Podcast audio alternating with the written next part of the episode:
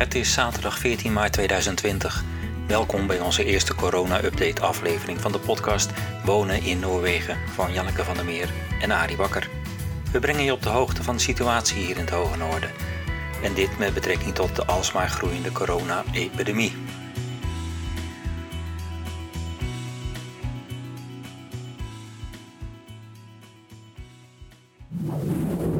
Det er en veldig, veldig rar tid.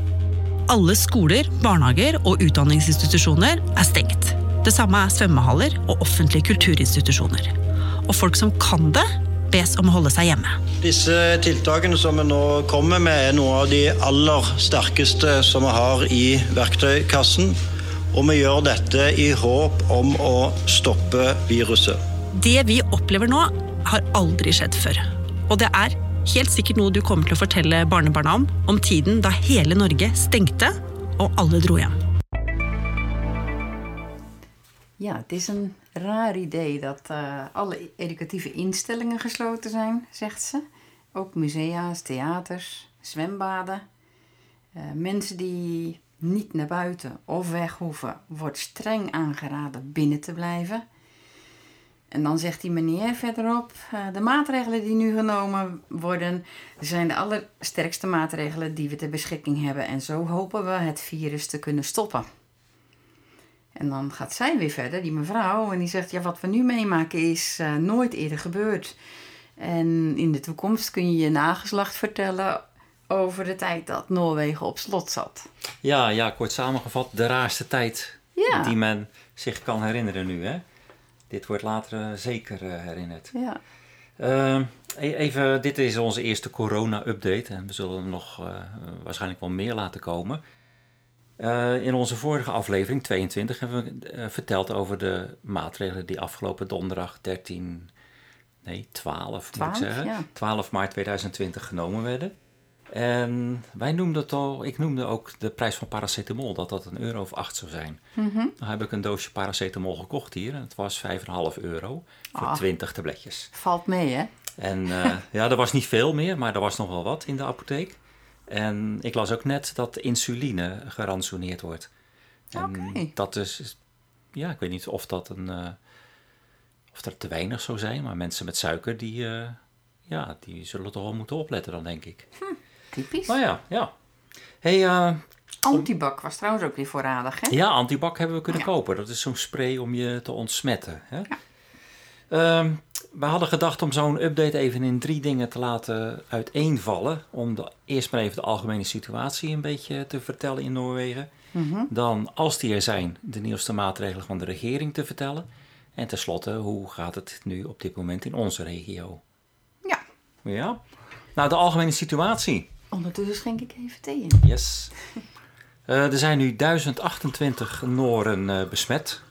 En twee of drie doden kwam er nog niet helemaal uit. Maar daarmee is het eh, kleine Noorwegen, klein in inwoneraantal, van 5,7 miljoen, overschrijdt al het dodental in Nederland. Of het aantal besmette mensen in Nederland. Mhm. En dat is toch erg zorgwekkend.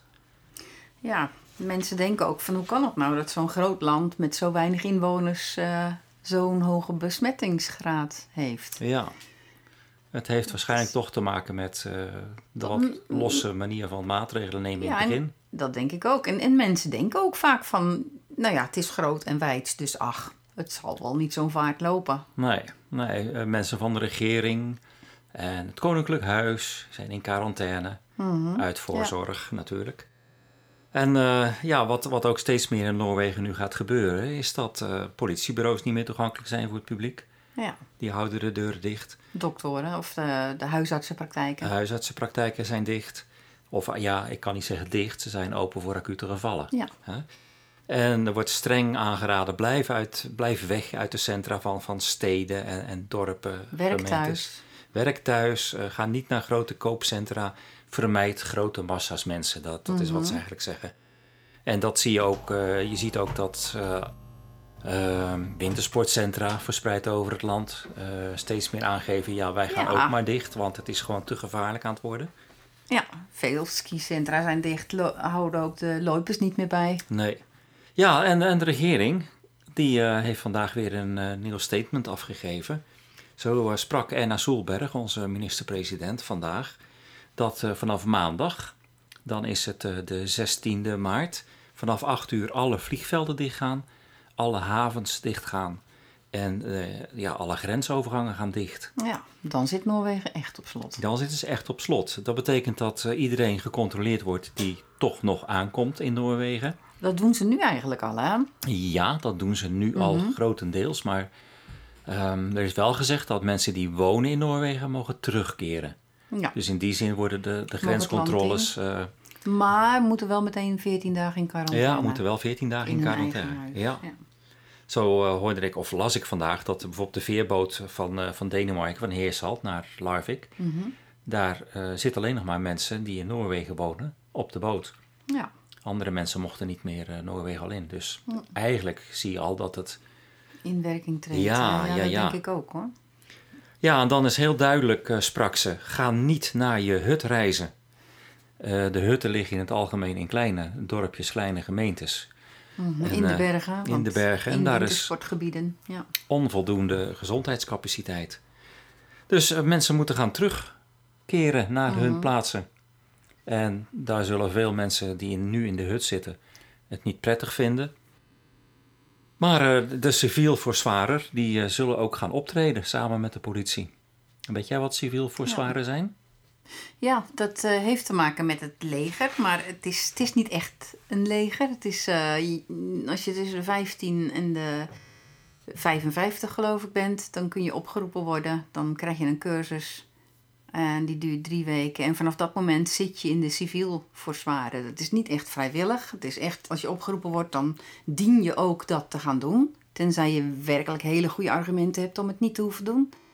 En dan uh, ga je twee keer per jaar in training, 24 uur. En dan kun je ingezet worden bij allerhande calamiteiten, overstromingen, uh, lawines, dat je naar mensen moet zoeken. Maar het is dus ook een manier om mensen hierin te zetten. Is het een beetje vergelijkbaar met wat we vroeger in Nederland hadden? De bescherming burgerbevolking, de BB?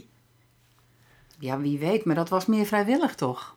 Dat weet ik eigenlijk niet. Ja, ik denk het wel. Dat was vrijwillig, ja. Ja, hier krijg je... Het, is eigenlijk een beetje een, een loterij. Je weet niet of je opgeroepen wordt, maar als je opgeroepen wordt... dan zit je tot je 55ste eigenlijk eraan vast. Ja.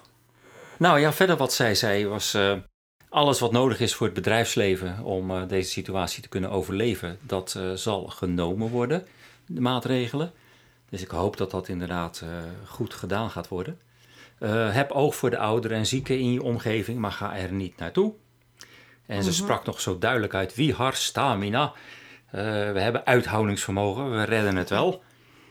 Ja, je moet um, natuurlijk ook even. ja, even je moet even oppeppen. Ja, zoiets, ja. Er waren ook vragen naar aanleiding van wat ze allemaal zei. En een van de uh, vragenstellers die vroeg ook... Uh, er gaan steeds meer geruchten dat het reizen in Noorwegen zelf verboden gaat worden. En uh, zij ontkende dat ze zegt... nee, er komt ingen pofferbu. Hm. Het reizen blijft mogelijk, want het is belangrijk dat mensen naar hun werk kunnen gaan. Maar er wordt, het, het gerucht gaat wel. Hè. Het zou natuurlijk een volgende maatregel kunnen zijn... dat er geselecteerd gaat worden wie wel en niet mag reizen. Ja, ja, dat kan. Ja. Er wordt wel sowieso al nu al heel erg op gehamerd van als je thuis ja. kan werken, werk dan thuis. Ja, dat klopt. Nou ja, en dan uh, hadden ze becijferd dat 405.000 banen op de tocht staan door de crisis. En uh, dat de steun dus vanuit de regering hard nodig is. De eerste crisispakken die ze gisteren, vrijdag uh, de 13e, vertelden, um, die hield in dat er een forse steun zou gaan naar het bedrijfsleven. Maar, zeggen nu alle oppositiepartijen, dat is absoluut onvoldoende. Dus er zal toch meer uit de portemonnee getrokken moeten gaan worden. Ja, ik heb dat eerlijk gezegd niet heel erg meegekregen allemaal. Dat is een beetje langs me heen gegaan. Ik ja. ben meer met het regionale gebeuren bezig geweest. Nou, dan gaan we naar eh, de regio toe.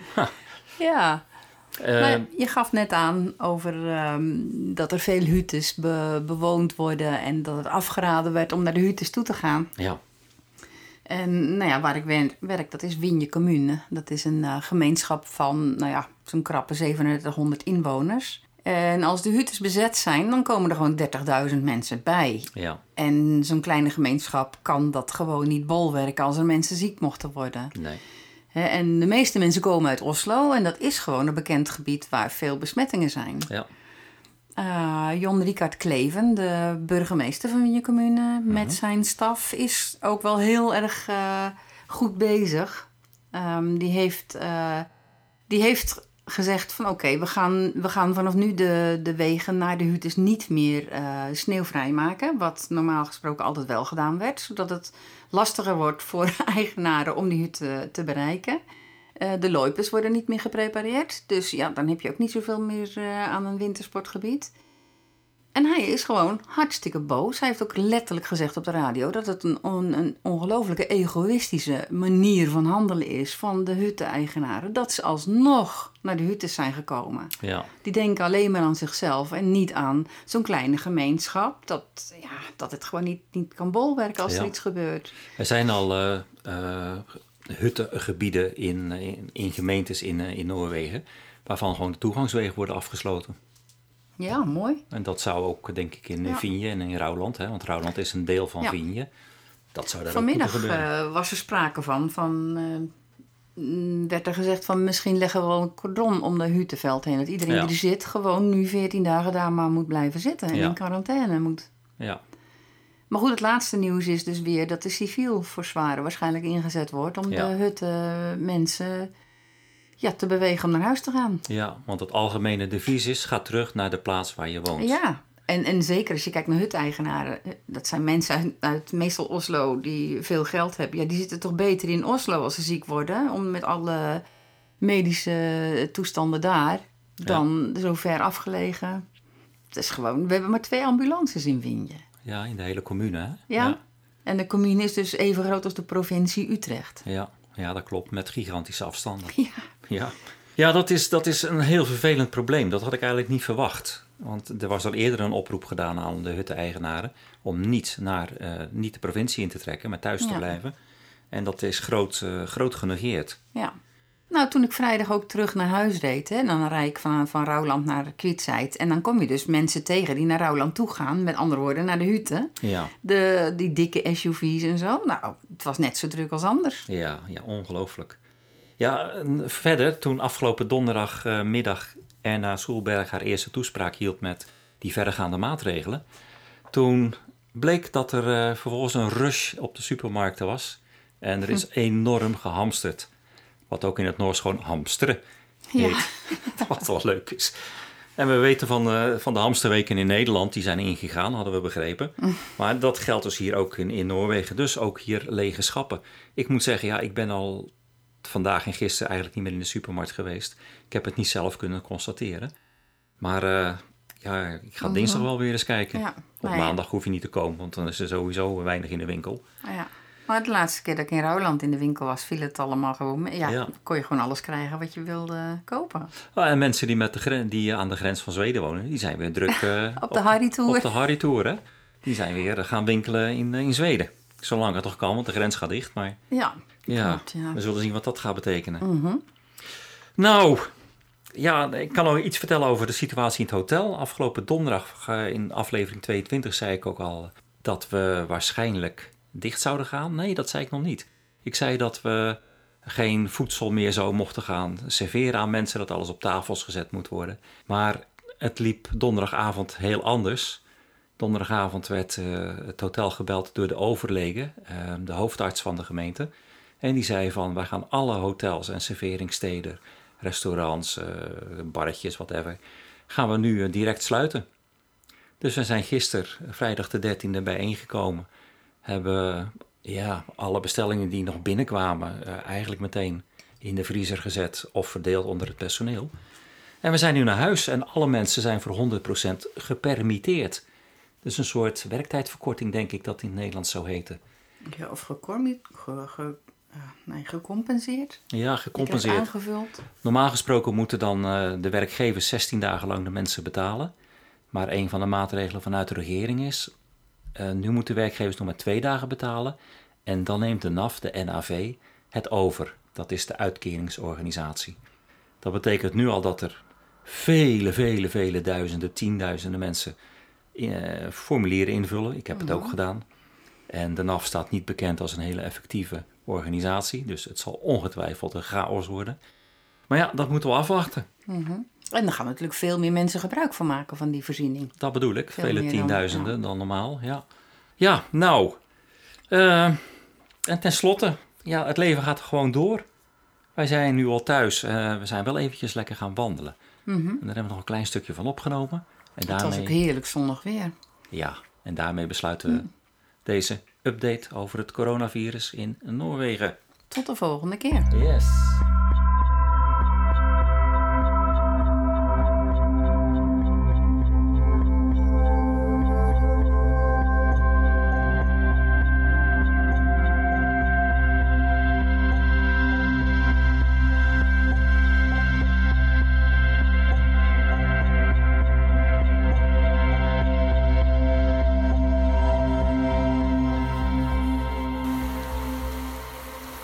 In het zonovergoten Kwietzijd. Met een kabbelend beekje naast ons. Ja, Wel steeds sneeuw. Maar eh, maar een zonnig. beetje voorjaarsachtig gevoel krijg ik toch. Ja, dat is wel lekker. We hebben vandaag bij de apotheek een fles antibak kunnen scoren. Een beetje ijzig hier ook, hè? Ja, Af en toe. Kijk uit. Ja, antibak zei je. ja, Altijd handig. corona time.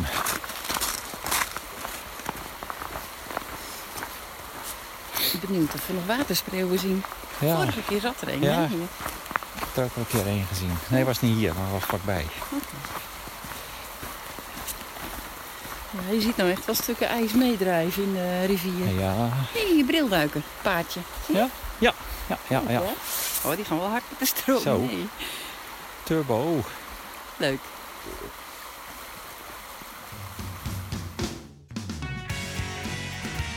Deze eerste corona-update zit erop. Bedankt voor het luisteren.